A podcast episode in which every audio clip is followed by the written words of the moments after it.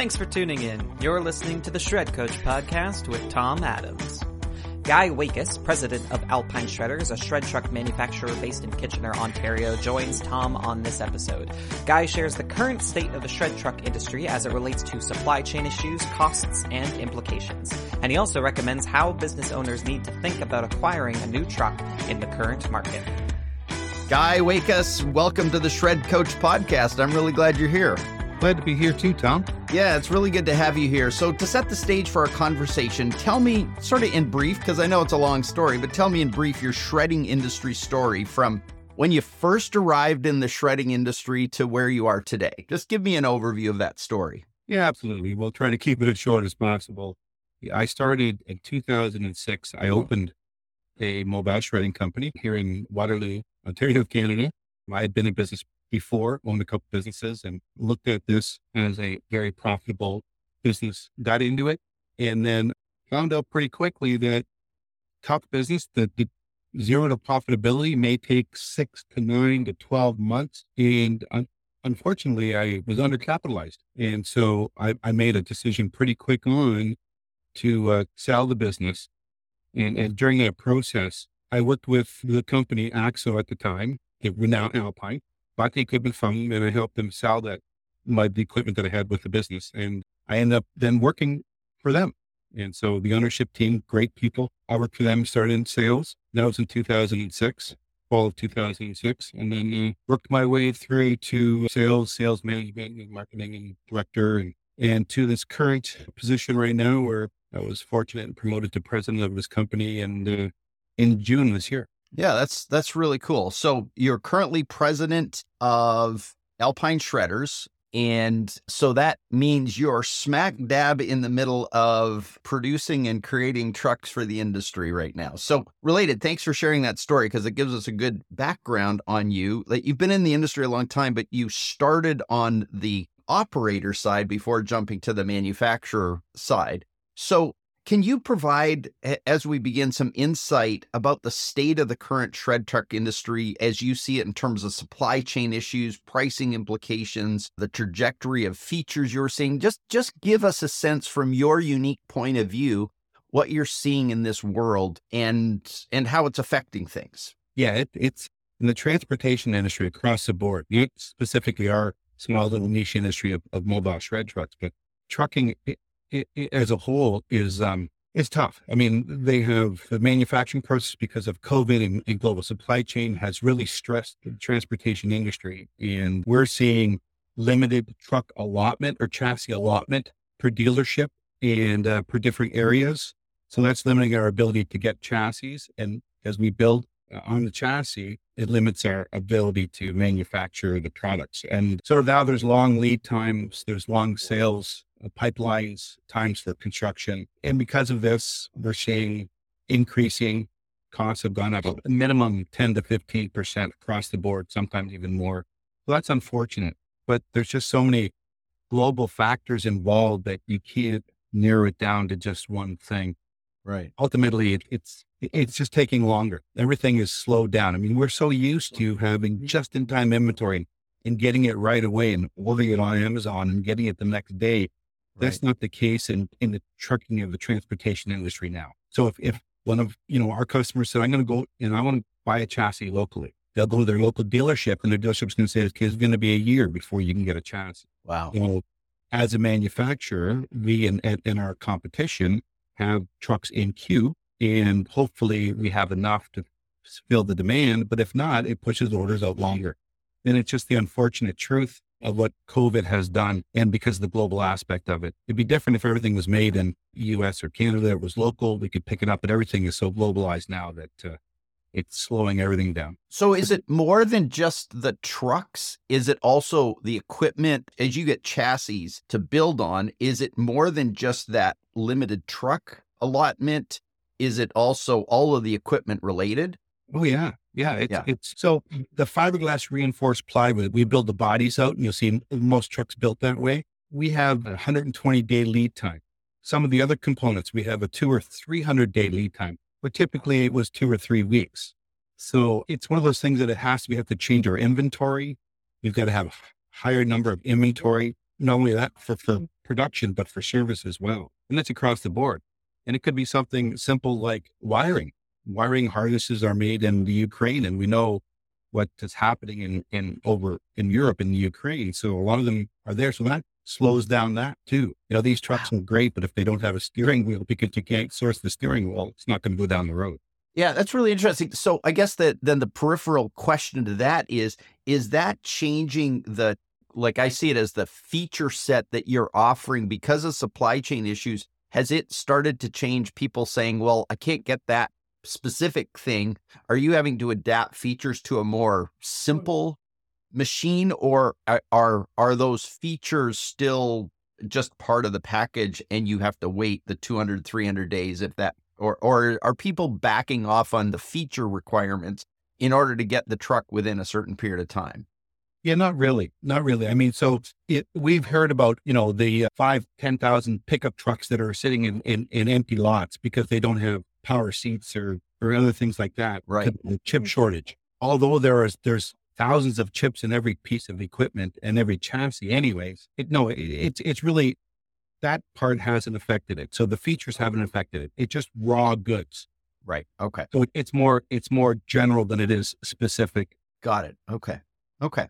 So that gives us a sense of where we are in the world. The, the, reality is things are slowing down. Prices have gone up 10 to 15% minimum, a lot of times, longer lead times. It's slowing things down. And so I think at this point in time, I, I want to shift more to in this current reality versus what it was 10 years ago. I don't think we're ever going back or even five years ago. It's a new reality now. But how should shred operators think about acquiring a new truck? I sense there's a simple way to think about it, which is how much, how much is it going to cost me and when do I get it with these feature sets on it? But from your perspective, I wonder if there's a more sophisticated way to think about it or approach to buying that many operators miss, especially in this new reality. What's your thoughts on that? Yeah, you're absolutely right. So it requires more advanced planning. I mean, once again, I'm hearing information from all the customers that I have, the, the two or 300 customers that I deal with. And that used to be they would bid on a contract they it would come up in, in eight weeks. They'd be able to buy a piece of equipment to fulfill that contract, consoles, right. whatever. Now that's a little bit different. So when they think about acquiring a new truck, then they have to plan on when they can get the truck before they sign the contract or get the contract. It's kind of putting the, the cart in front of the horse as, as awful as it sounds. So that's different. But but more specifically, you know, a shred truck is a tool and a very specific tool. And if you need a half inch wrench, you have to, you know, use it only for a half inch nut. So the shred truck itself's got to fit their needs. And so they have to go through basically a needs assessment, an honest needs assessment to figure out what's the right piece of equipment that can, you know, fit their needs. And so, yeah, that how much and when can they get it? Yeah, that's general, but they're mm not just going out and buying a car to drive it to work every day. This is their moneymaker. This is a tool and it's very specific. So no, they have to look at, you know, th- just the basic things that I, I'm sure all the listeners have done before, which is look at the capacity, whether it's throughput's important or whether it's payload that's important. Um, do they have more purges or more scheduled routes?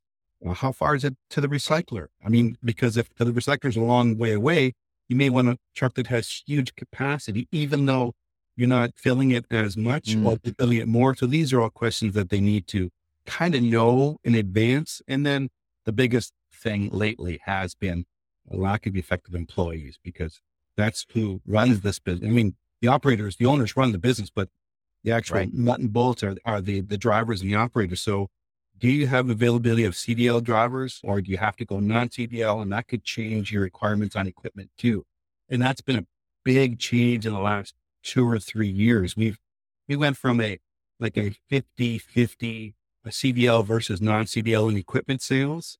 And, and now we're at probably 75% non-CDL and only 25% CDL. And I think there's really? going to be ebb and flow back and forth there. But right now, the biggest wow. concern when I'm talking to owners is, is their operators and drivers and getting them and getting reliable ones in. Oh, for sure. If you have good drivers, pay them well, treat them well, because you don't realize what you have in, until you lose them. And this is the biggest thing I hear from all the operators yeah. and owners out there.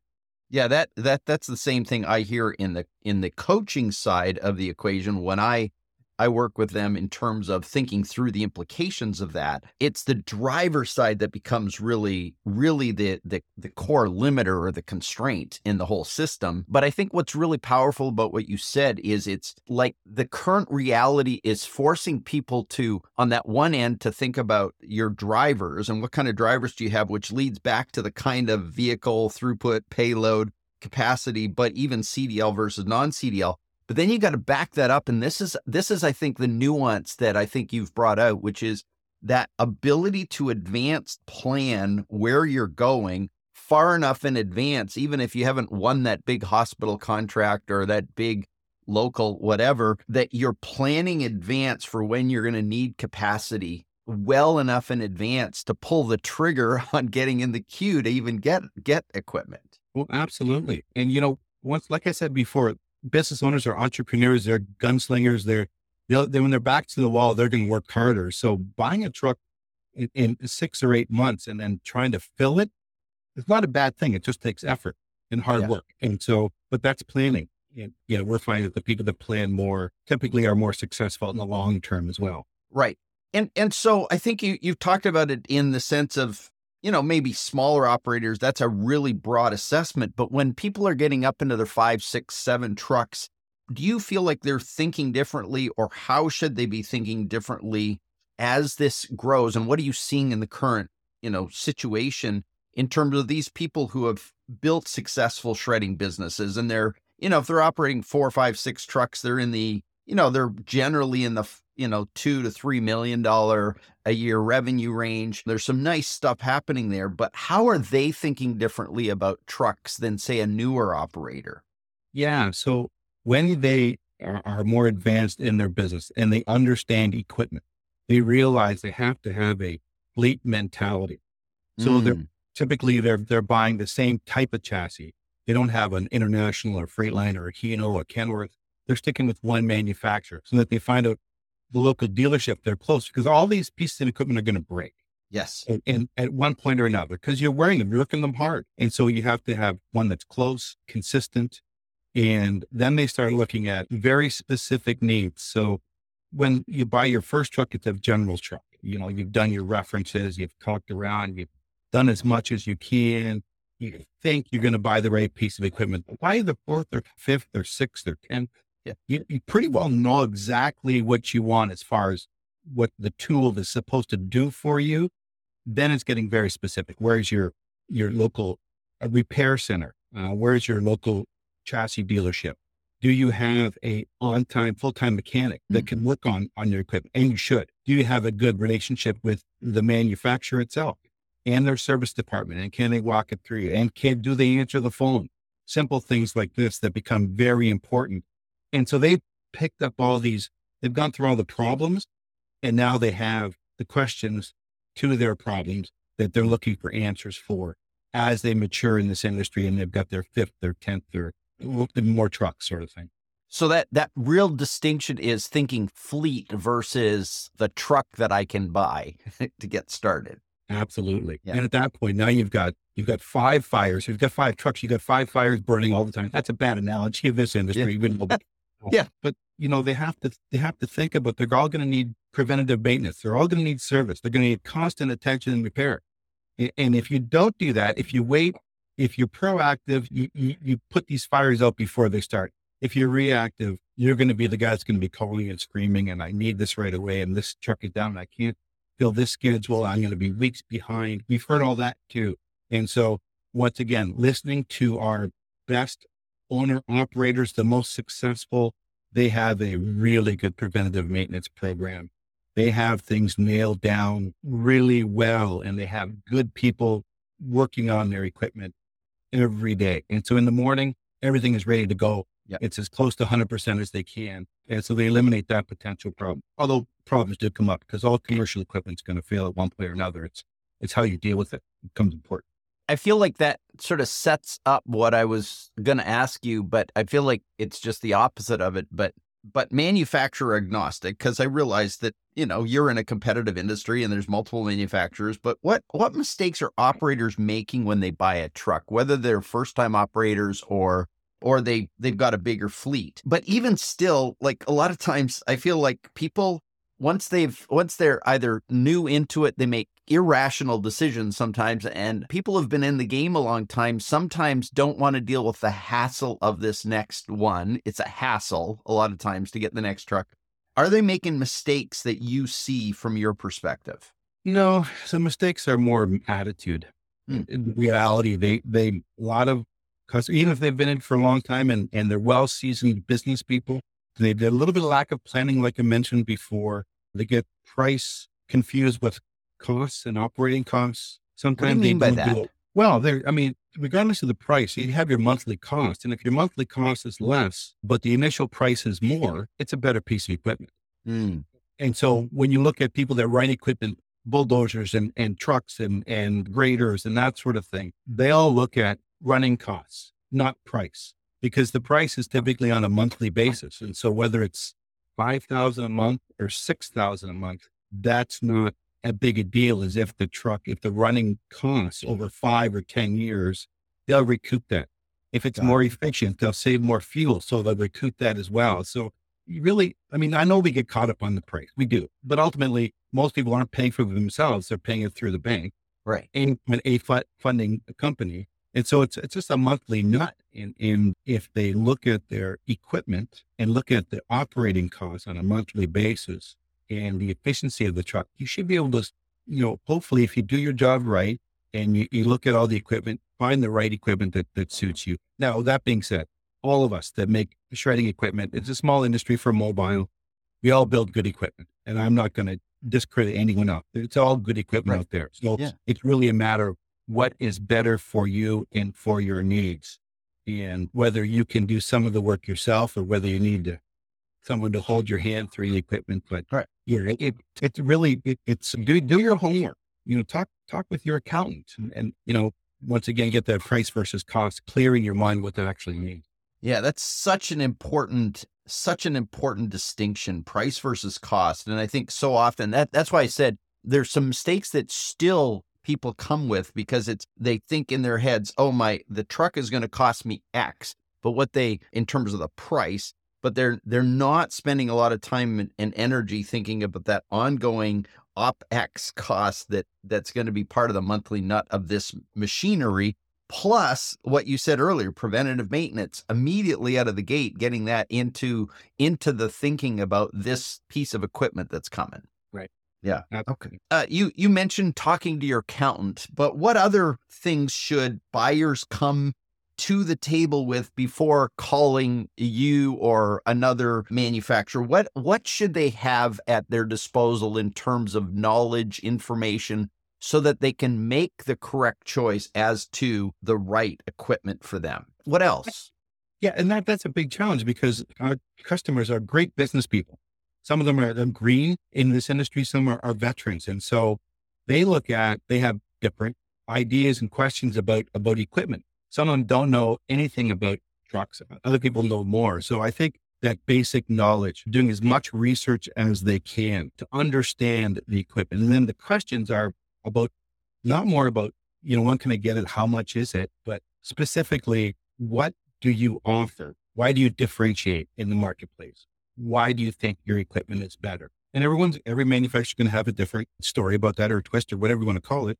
And we all, like I said, we all do a good job, but just do something a little bit differently. But I think they, they need to know some of the stuff and do a little bit of homework. You know, I talk about a lot of my customers. Well, call these people that have been in this business for 10 or 15 years and they have tried different trucks and get their idea Hmm. be, be it good or bad. And so ask for references before they call the, the manufacturers. And, you know, the other thing too is, is, um, I would hope that they have a solid business plan put together first before they call us relative, even if they're not a startup, if they've been in it for years and how this piece of equipment is going to fit Right. their needs. So Yeah, yeah, I'm not sure what, what else there would be there for, but really knowing their specific needs, right? And then when they call us, then we can help, we can assess what they need and we can try to fit our equipment that will help with what they're looking for. Right.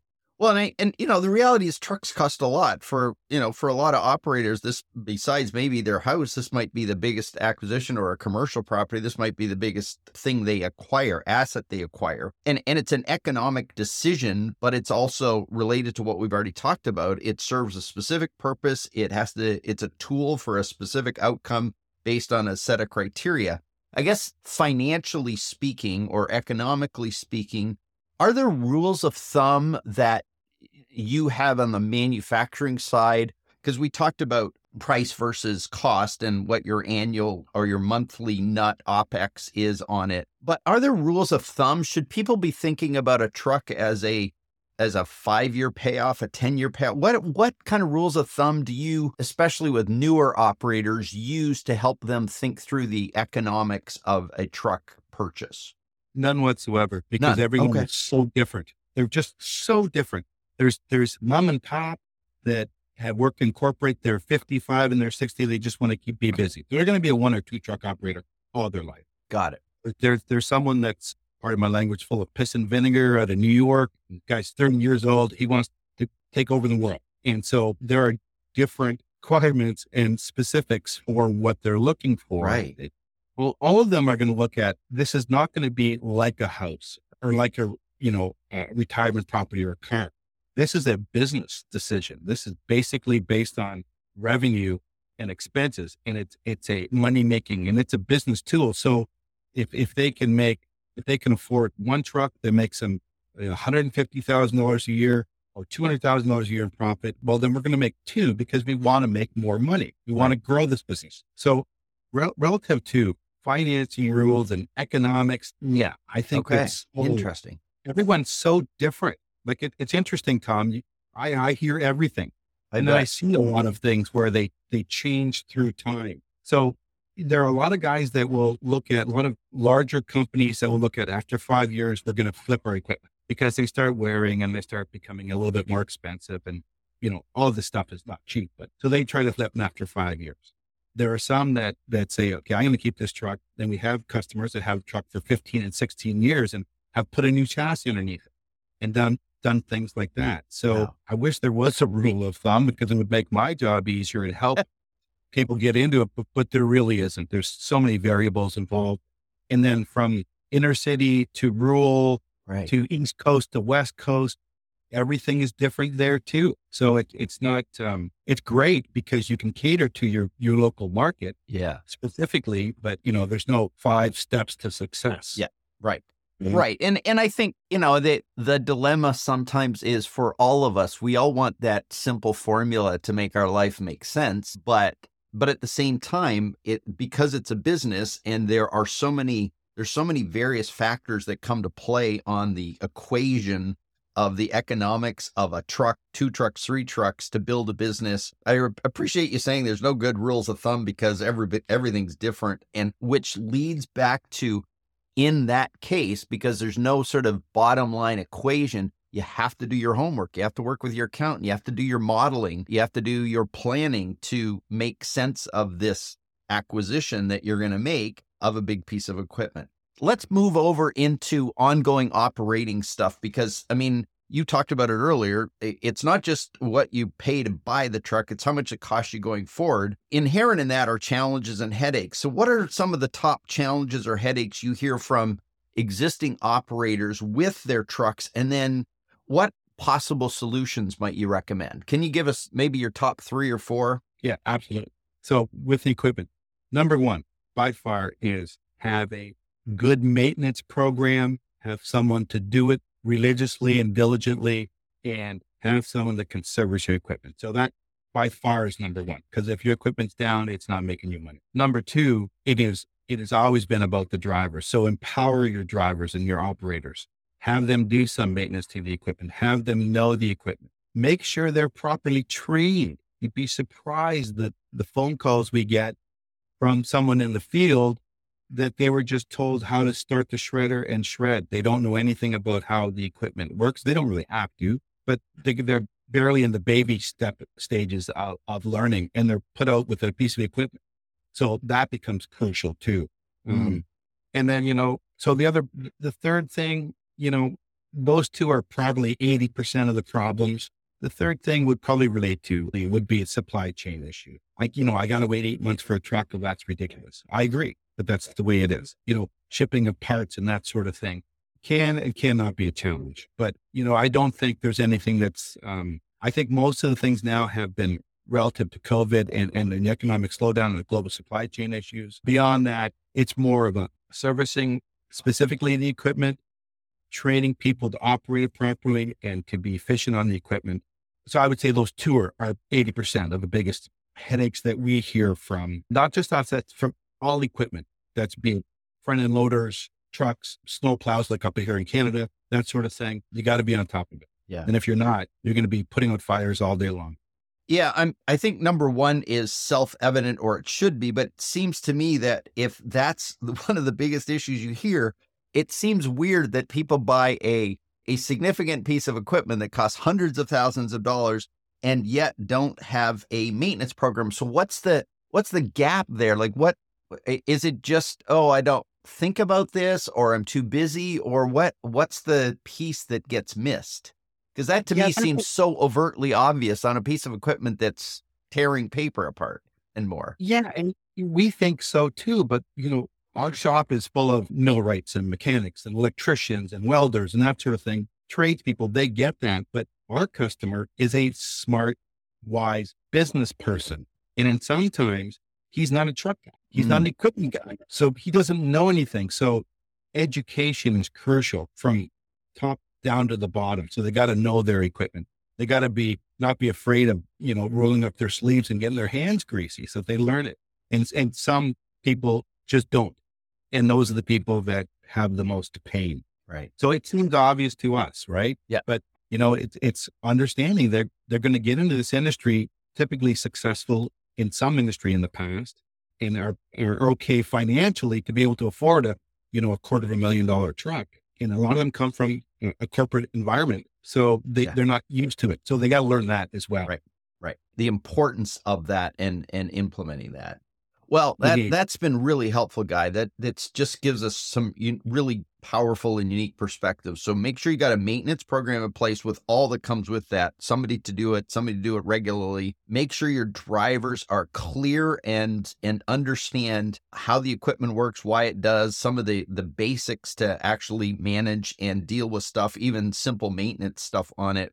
And then be aware that supply chain issues, it doesn't matter how much you're desperate. Supply chain issues are a reality and they'll continue to be. Those those big 3. Is there any final one that you think is worth restating or any other one that you feel like is just like cherry on top? I don't know. I mean, okay.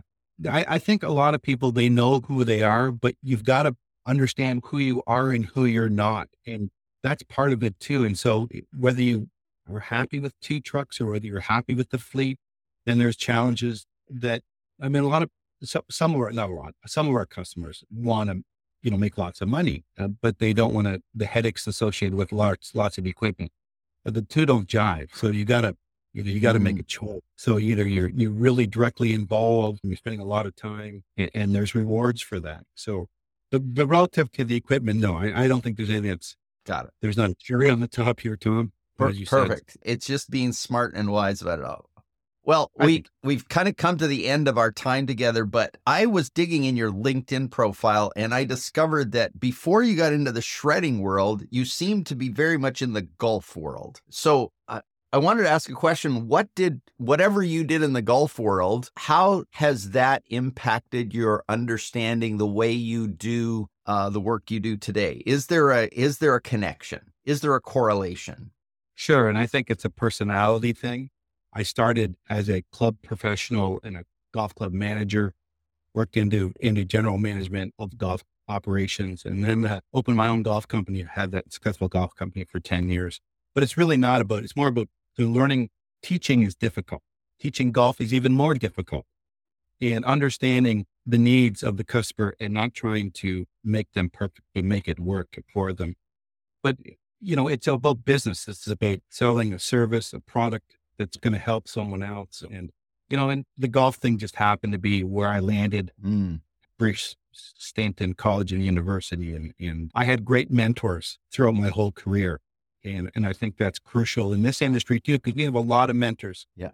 In this shredding industry. And if you can pick up a couple of mentors, it will really help things. And everyone's willing to help you as well. So yeah, that golf thing is, is, is part of me. It doesn't identify who I am. Yeah. I like to think of myself as a more of a, a business person than a golfer. And based on my golf ability these days, you laughed laugh all what I did before. So Well, Guy, I really appreciate your time, your input, and your perspective. I one of the things I've known about you throughout the years is because of your unique history, the way you've you've moved through the industry from operator side to sales side and then to running running Alpine. I, I've always appreciated your perspective and your wisdom and your humility about that too. And and so thank you for sharing that with us today. It's been really helpful to me and and I know it's it will be helpful to everyone listening. So I appreciate you being here. Thanks so much. And yeah, continued success. well, thank you so much, Tom, and you too. Thanks again for listening to the Shred Coach podcast with Tom Adams. Make sure to visit theshredcoach.com for regular functional training modules directly from Tom and subscribe to our email list so you can have first access to brand new stories, insights, and strategies from trusted shredding and business professionals.